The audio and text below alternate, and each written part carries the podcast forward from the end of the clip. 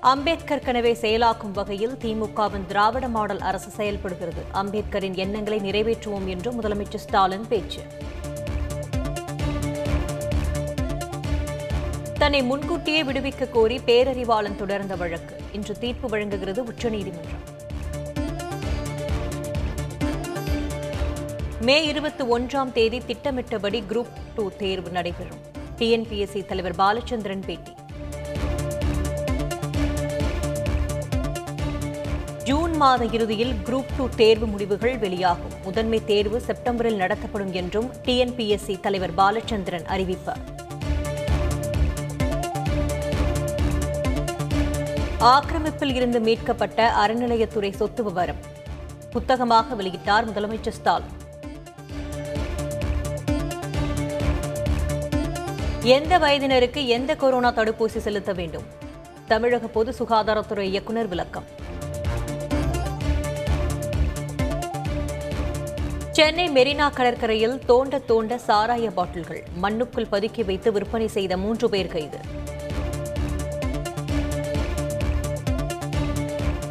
சென்னை மெரினாவில் சாராய பாட்டில்களை வாலி வாலியாக அள்ளிச் சென்ற போலீசார் விற்பனைக்கு பதுக்கி வைத்து இருந்ததாக விசாரணையில் தகவல்.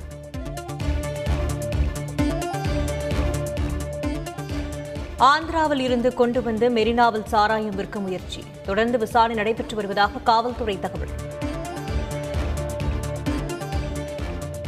தமிழகத்தில் பதினெட்டு மாவட்டங்களில் மழை பெய்ய வாய்ப்பு. நீலகிரி கோவையில் மிக கனமழைக்கு வாய்ப்பு என்றும் சென்னை வானிலை ஆய்வு மையம் தகவல். தமிழகம் முழுவதும் பரவலாக மழை.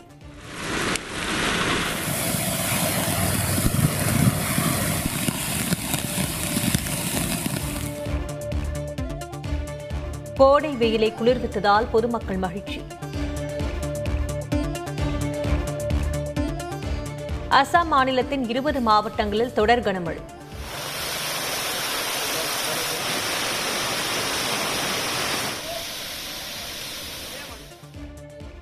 வெள்ளத்தில் மிதக்கிறது அறுநூற்று ஐம்பத்தி இரண்டு கிராமங்கள் சுமார் ஒரு லட்சத்து தொன்னூற்றி ஏழாயிரம் பேர் பாதிப்பு.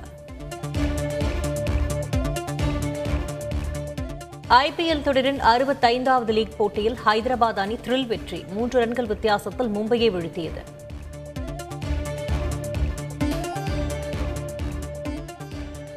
நாற்பதாயிரம் டன் அரிசி ஐநூறு டன் பால் பவுடர் நூற்று முப்பத்தி ஏழு வகையான உயிர்காக்கும் அத்தியாவசிய மருந்து பொருட்கள் தயார். இலங்கைக்கு இன்று அனுப்பி வைக்க உள்ளார் முதலமைச்சர் ஸ்டாலின். கேரளாவில் வெற்றிலை சூலத்துடன் பூஜை செய்து நூறு சவரன் நகை நான்கு லட்சம் ரூபாய் கொள்ளை. நிதி நிறுவனத்தில் நடந்த சம்பவத்தால் பரபரப்பு.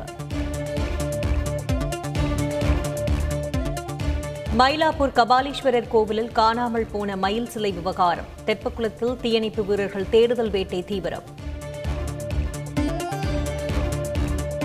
இருபத்தைந்து கோடி ரூபாய் மதிப்பிலான ஐநூறு ஆண்டு பழமையான நாகாபரண சிலைகள் பறிமுதல்.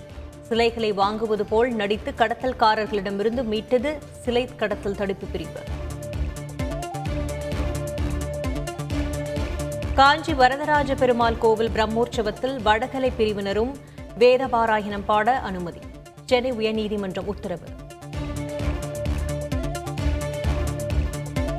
பெட்ரோல் டீசல் விலை உயர்வு எதிரொலி. மத்திய அரசை கண்டித்து ஆர்ப்பாட்டம் நடத்தப்படும் என்ற கம்யூனிஸ்ட் விசிகா உள்ளிட்ட கட்சிகள் கூட்டறிக்கை.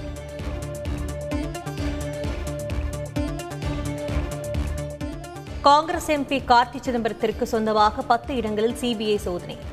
சீனியர்களுக்கு விசா வாங்கி தருவதாக ஐம்பது லட்சம் ரூபாய் லஞ்சம் பெற்றதாக வழக்கு பதிவு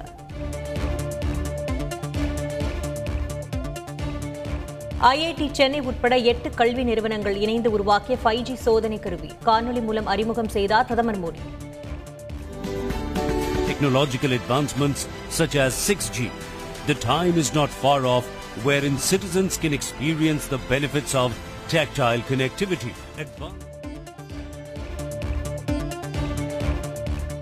மக்களை தேடி மருத்துவம் திட்டத்தில் இரண்டாம் கட்டமாக இருநூற்று ஐம்பத்து ஆறு நடமாடும் ஆம்புலன்ஸ் சேவை. சென்னை அருகே கொட்டிவாக்கத்தில் தொடக்கி வைத்தார் முதல்வர் ஸ்டாலின்.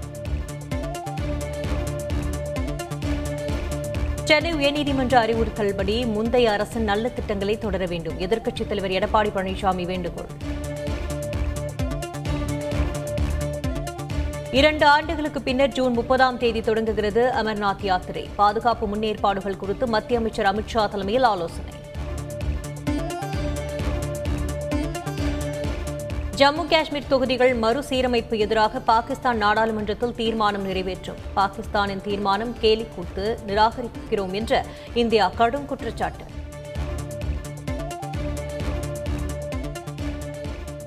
ஆயிரத்தி தொள்ளாயிரத்தி தொன்னூற்றி மூன்று மும்பை தொடர் குண்டுவெடிப்பு சம்பவத்தில் தேடப்பட்டு வந்த நபர்கள் இருபத்தி ஒன்பது ஆண்டுகளுக்கு பின்னர் அகமதாபாத்தில் கைது. குஜராத் பயங்கரவாத தடுப்பு படை அதிரடி. காது கேளாதோர் ஒலிம்பிக் போட்டியில் தங்கம் வெண்கலம் வென்ற தமிழக வீரர்களுக்கு உற்சாக வரவேற்பு. ஊக்கத்தொகை வழங்கி அரசு உதவிட வேண்டும் என்று கோரிக்கை.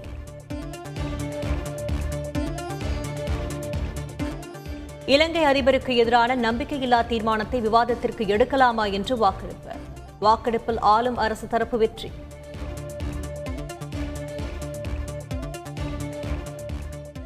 ஐபிஎல் தொடரின் இன்றைய லீக் ஆட்டத்தில் கொல்கத்தா லக்னோ அணிகள் மோதல். டிவை பேட்டில் மைதானத்தில் இரவு ஏழு முப்பது மணிக்கு போட்டி.